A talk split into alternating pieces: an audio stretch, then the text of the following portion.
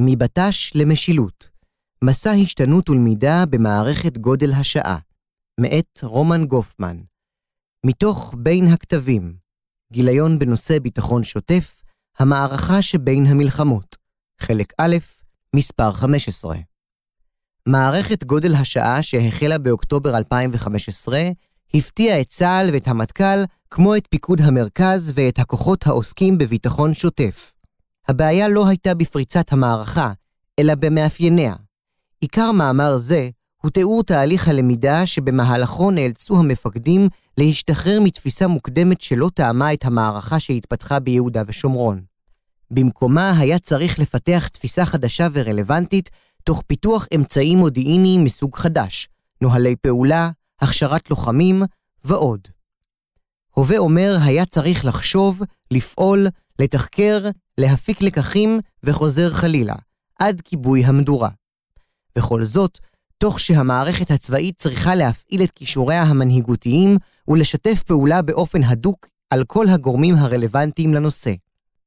בשערי המבוכה עוד יום קר וסגרירי בהרי גוש עציון.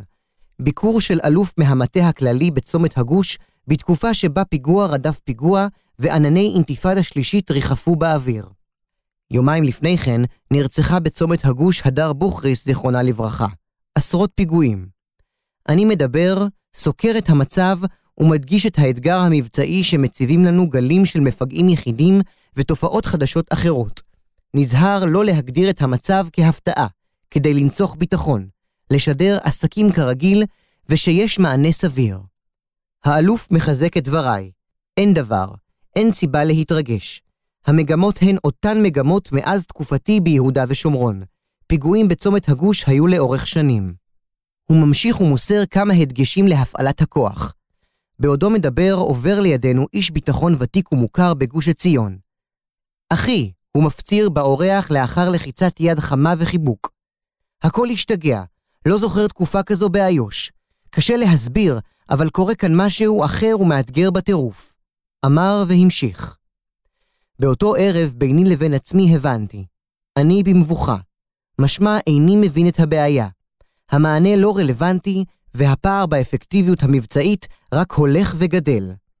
קצב המבצעים והחיכוך, השינויים הקטנים לאחר כל תחקיר הנותנים ביטחון מזויף שהדברים בשטח זזים, והצורך הבסיסי בעיתות משבר לשדר יציבות מקהים את החושים של הלמידה המבצעית מהמעלה השנייה. אבל המביכה ביותר הייתה העובדה שגם היוזמה והפעלתנות ההתקפית נותרו ללא כיוון ותכלית הגיונית. אני זוכר את ההחלטה הקשה של מפקד האוגדה לעצור בחלוף יומיים מבצע התקפי של שלוש חטיבות שהחל בעקבות מספר פיגועים רצחניים בגזרת עציון ויהודה, משום שלא ידענו את מי לתקוף. החלטתי להפסיק להתבייש ולהדחיק את הכישלון והמבוכה. החלטתי לקבל אותם בנחת, ובעיקר לומר זאת בפה מלא, כדי לעורר חשיבה, למידה ותנועה מתוך עמדה של עוצמה ומנהיגות. באחת ההזדמנויות ניגש אליי ראש מועצת גוש עציון. רומן, תפסיק להגיד נכשלנו. מה התושבים יחשבו? אמשיך להגיד זאת כדי שנפסיק להיכשל, עניתי. כך החל מסע הלמידה בזכות המבוכה. מה השתנה? הגדרת הבעיה וצא כיוון תפיסתי. אזרוח מרחב המערכה מתמצת את השינוי האדיר שחל באזור יהודה ושומרון בשנים האחרונות, וצבר את המסה הקריטית שלו אשתקד. שלל סיבות הובילו לכך. מאפקטיביות שהתגלתה במאמץ הסיכול, ועד הטלטלה האזורית והשאיפה המתעצמת בקרב הציבור הפלסטיני לנורמליות אזרחית ואיכות חיים. תודעת המאבק כנגד הכיבוש הישראלי לא פחתה, אך ביטויה המעשי שינה צורה. לצד הירידה בדומיננטיות של ארגוני הטרור בהשפעה על ערעור המציאות הביטחונית באיו"ש, הולך ועולה המשקל הסגולי של המפגע היחיד והחוליה המקומית, של האמל"ח הדו-שימושי לביצוע פיגועים, של התארגנויות כאוטיות נטולות חתימה מודיעינית מסורתית, והחשוב מכל של האוכלוסייה הפלסטינית שהפכה מגורם משפיע לגורם מחולל. תופעת המפגע היחיד שהפתיע בקצב התממשותה ורוחב פריסתה, סיפקה הצתה מרתקת לנבחי נפש האוכלוסייה הפלסטינית והדור הצעיר במרכזה. לדאבוננו, נוכחנו מהר מאוד כי המתכונת המסורתית של הערכות מצב ומעגל הפוש חסרים מנגנוני חשיבה ולמידה במצבי אי-ודאות. בניסיונותינו להיכנס לנעלי המפגע הבודד, לראשו ולסביבתו, הרגשנו פער עצום בהבנת התרבות ושפת המרחב. החלטנו לפתח תהליך חשיבה משלים למעגל הפוש, המבוסס על קבוצות למידה מגוונות, תוך מאמץ גדול לאיתור חברים מתאימים למשימה. בהמשך הדרך, למדנו עד כמה חשובים אותם אנשים העוזרים לחשוב, שכן למידה מבצעית היא תהליך רצוף הדורש עומק, חוצפה ושיגעון. צריך את כל אלה כדי להצליח פעם אחר פעם לפרוץ תקרות זכוכית של קיבעון ושל ביטחון עצמי. אנשי מילואים של החטיבה, קצינים ממודיעין האוגדה והפיקוד, אזרחים מאזור הגוש ומומחי תוכן שונים שהוזמנו בהתאם לצורך, הרכיבו פאזל ססגוני של יכולות חשיבה וברור עמוק וביקורתי. עוצמת ההשפעה של אוכלוסייה, ובתוכה הדור הצעיר, על מגמות אלימות וטרור, חייבה לבצע תהליך למידה להבנת עומר החיים של המרחב הפלסטיני. נדרשנו ללמוד שפה, מנהגים, כלכלה ופנאי, להבין שיקול רווח והפסד, רשתות חברתיות ועוד תחומים אחרים. חיפשנו תשובות מדוע יום אחד הופך נער פלסטיני למחבל, ובהשראתו הוא מצליח למשוך אחריו עוד עשרה.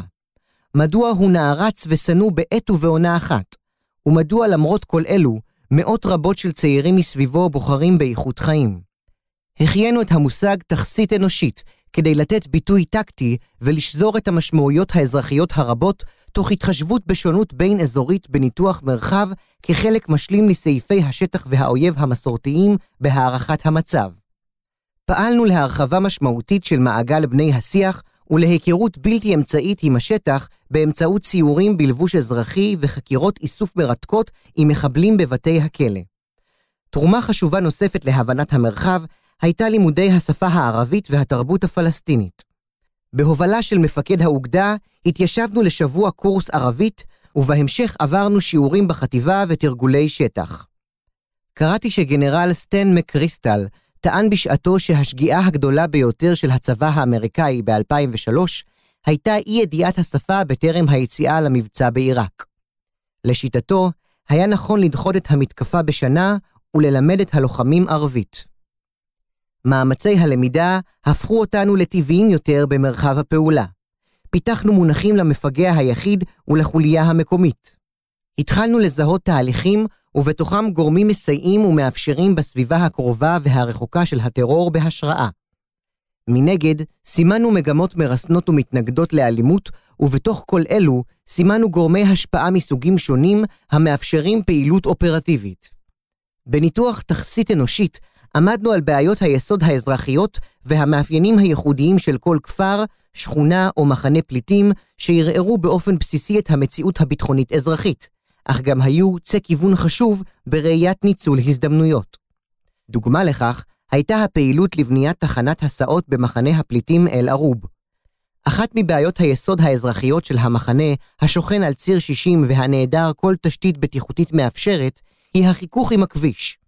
שנים של תאונות, נפגעים, כאוס ועצבים יצרו תסכולים והזינו טרור עממי ותודעת מאבק פלסטיני באופן ייחודי למרחב אל-ערוב. החלטנו שתקום שם תחנה ומהר. התוצאה לא איחרה לבוא. ירידה של עשרות אחוזים בהיקף הטרור העממי.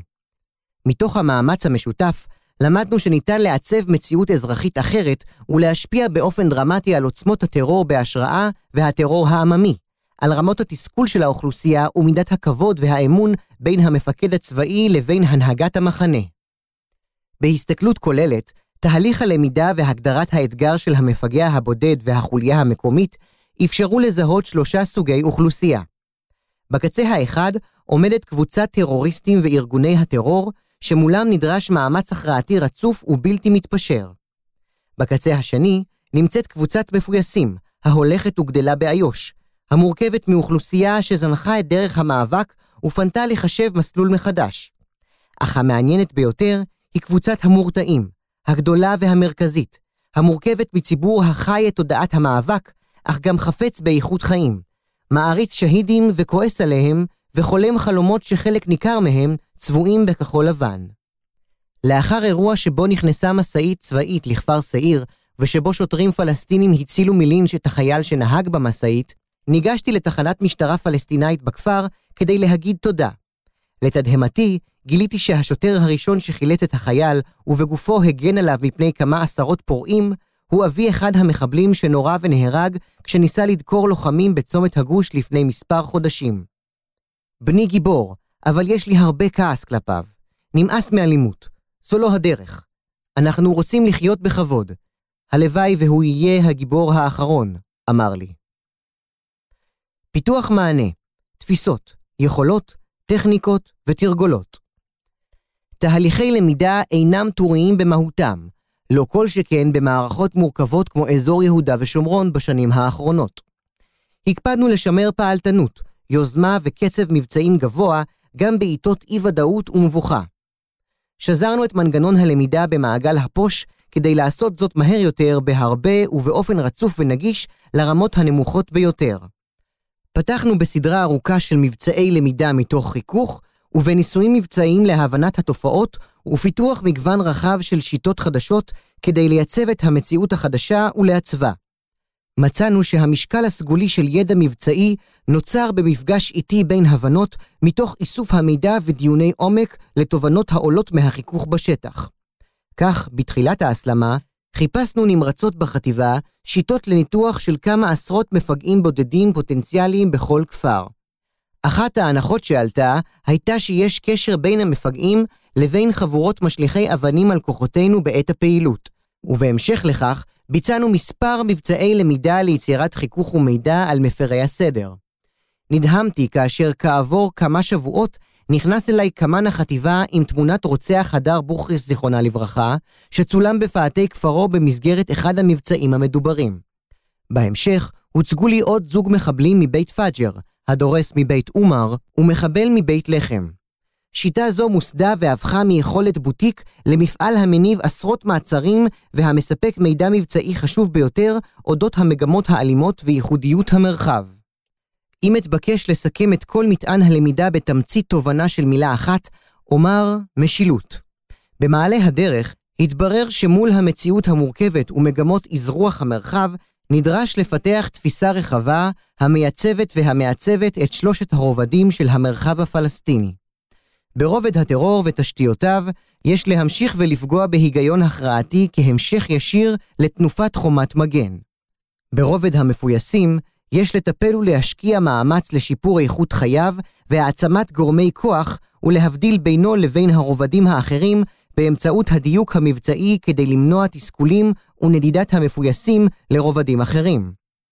אולם כלפי הרובד העיקרי של המורתעים, המאתגר והמשפיע ביותר על ההווה הפלסטיני, נדרשת תפיסה מבצעית אזרחית רחבה, שתכליתה מחד הרתעה מעיסוק בטרור על סוגיו, ומאידך חיזוק איכות החיים ופיתוח הזדמנות כלכלית.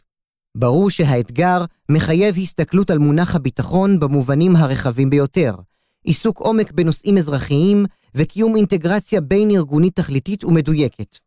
מה זה אם לא משילות? מי עוד מלבד החתמ"ר והמח"ט המרחבי מסוגל לאתגר? השתנות מאמץ המודיעין בגודל השעה היא מהפכה פורצת דרך. ההסתכלות על הצורך המבצעי דרך עיני הריבון, הבנת ההכרח באחיזת השטח ויצירת מנגנון נגיש של הפיכת המידע לידע בהקשר לבעיה, יצרו תשתית תוססת ללמידה, קבלת החלטות מבצעיות ומימוש משילות. ההשתנות המודיעינית הפכה את האוגדה והחטיבה לדומיננטיות מאוד בתהליכי איסוף המידע ועיבודו, ויצרה את השלם יחד עם המודיעין המגיע מארגונים אחרים. כיום רוחב היריעה של מחלקת המודיעין החטיבתית מתפרס מתחומי המחקר השונים, דרך איתור יעדי התקפה והפללתם, ועד התראה ותחומים נוספים, מסורתיים יותר, למודיעין החתמ"ר. אני זוכר את הצעדים הראשונים של מודיעין חטיבה בראשית ההסלמה, כשהבנו שההסתה היא אחד המנועים החזקים של טרור בהשראה. בנינו תשתיות מאפשרות מאולתרות, הושבנו קציני מת"ק וגששים כדי לסרוק אתרים ולהציף הסתה. עברו שלושה חודשים לאתר ולבנות תשתית ראייתית מתאימה למעצר. היום יושבים ערביסטים במחלקת המודיעין. החטיבה איתרה עשרות מסיתים שהופללו ונעצרו לאור היעד סיכול המסית השבועי. בהובלת מפקד האוגדה, אלוף ליאור כרמלי, אז תת-אלוף, התחלנו לסווג את העשייה למערכות שונות כדי למקד מאמצים ולסנכרנם. המערכה נגד אמל"ח, המערכה נגד הסתה, המערכה לסיכול כספי טרור והמערכה נגד הטרור העממי. פיתחנו את תפיסת הסיכול המרחיבה המכוונת להרחבת הפגיעה גם בסביבת המפגע ולהגברת ההרתעה. התפיסה כוונה לא רק לפגיעה או למעצר מחבל, מסית, סוחר אמל"ח או פליליסט, אלא גם לסגירת המקום והחרמת הרכוש וכלי הרכב ששימשו לדבר העבירה, סגירת בתי דפוס וחנויות זיקוקים, החרמת כלי רכב לא חוקיים, טיפול בבנייה בלתי חוקית של המשפחה, הטלת פיצויים וקנסות, הקפאת היתרי עבודה למעגל הקרוב, חלוקת כרוזים עם תמונות ופעולות אחרות בערוצי התקשורת. בתוך כל אלו שולב מאמץ אזרחי נרחב שהוכוון באותן הגיונות, העברת מסרים ותיווך מציאות דרך בני שיח והנהגה מקומית, תכנון תשתיות אזרחיות ובנייתן, מבצעים לביטול מניעות שב"כ ומשטרה, עידוד פעילות חברתית מרסנת, קידום פרויקטים אזרחיים ארוכי טווח, קידום מתן היתרי עבודה ועוד. רק כך, כשמצד אחד התקיים מאמץ מבצעי רב שיטות ומימדים להגנה, לסיכול הטרור והאלימות לסוגיה השונים ולשיבושם, ומהצד השני הוזרמה לאותם מרחבים בדיוק אנרגיה אזרחית חיובית להעצמה, לבנייה ולקידום איכות חיים, התחלנו לראות תוצאות להשפיע, לייצב וגם קצת לעצב. התקוות חוזרות ונשנות של מפגעים בודדים באזורים רוויי אוכלוסייה אזרחית חייבו למידה והשתנות בהגנה. תפיסת ההגנה על צומת הגוש, טכניקות, תרגולות וכשירות הכוחות עמדו למבחן משמעותי לנוכח איום מתפרץ שתקף בטווחי אפס, תוך ניצול מיטבי של מרקם החיים האזרחי. בפיגועים חוזרים ונשנים, צף פער ביכולת שלנו ללמוד ולפתח תפיסה וטכניקות מתאימות. החלטנו לרכז מאמץ באמצעות יחידת מגלן, לשיפור מיידי באפקטיביות ההגנה ולניצול יכולות היחידה ללמידה והשתנות. למדנו שמיקוד העיסוק המבצעי בבעיה מוגדרת, בשילוב העוצמות של יחידה מיוחדת, הביאו תוך זמן קצר מענה רלוונטי, שבהמשך התפתח לתפיסה שבלמה לכמה חודשים את רצף הפיגועים בצומת הגוש. ברם, תהליכי למידה מבצעית אינם מסתיימים לעולם, ובמקום שבו אין השתנות ושיפור, האויב כבר ימצא לעצמו הזדמנות. וכך היה. מיד לאחר פיגוע קטלני נוסף שבו נהרג מאש כוחותינו רב סרן במילואים אליאב גלמן, הבנתי שני דברים.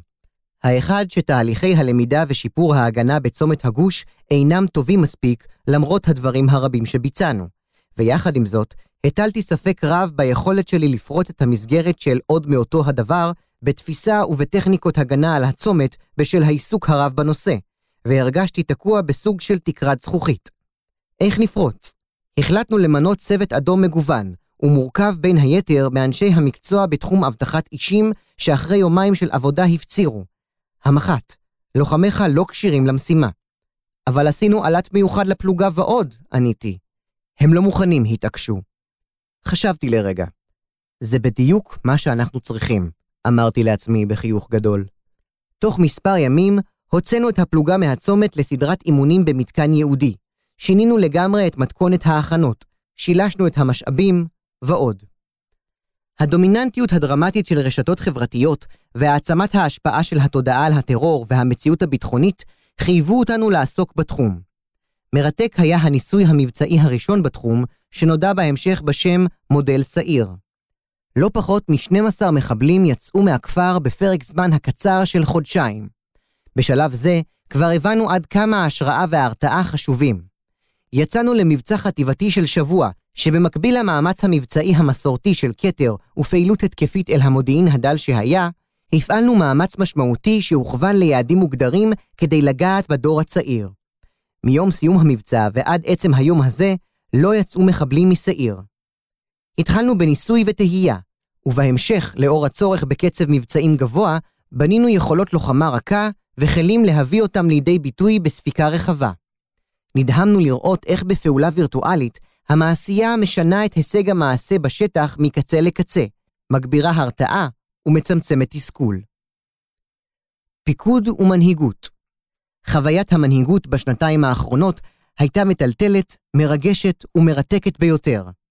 במחקר מפורסם אחר תולדותיהן של מטאפורות נכתב, בני אדם חיים את חייהם ומקימים את מוסדותיהם על היבשה המוצקה, אך את מהלך הווייתם בכללותו, הם מבקשים להבין דווקא באמצעות המטאפורה של הפלגה ימית נועזת. אכן מצאתי את עצמי על אונייה תרופה באמצע ים סוער, כמפקד וכפקוד בעת ובעונה אחת. מפיח תקווה ושואב השראה וביטחון. מביט קדימה ולומד ממפקדיי ומפקודיי את הדרך. סופג כישלונות ותמיד רואה לידי מנהיגות. וכל הזמן, פעולה, פעולה, פעולה. מפקד האוגדה כרמלי קבע מטרה, ובדרך הקפיד לאפשר ולאתגר. למדתי שמונח פיקוד משימה הוא חסר וחלקי מאוד מול הצורך לתת תשתית מושגית לתפיסת הפיקוד בעיתות משבר ואי-ודאות. המונח הנכון יותר הוא פיקוד מטרה, שכן המטרה אינה רק כמה משפטים מנוסחים היטב, אלא שפה משותפת וכוונה בהירה שיאפשרו למפקדי משנה לשנות משימות ולהרחיבן, לכוון יוזמה ולשרטט גבולות גזרה של חופש הפעולה. התנאי ההכרחי לאחדות המטרה הוא יצירת מנגנון מפותח של שיח מפקדים המבוסס על פתיחות ואמון. רוצים לדבר על הכל ולהגיד הכל. בסוף מסכמים.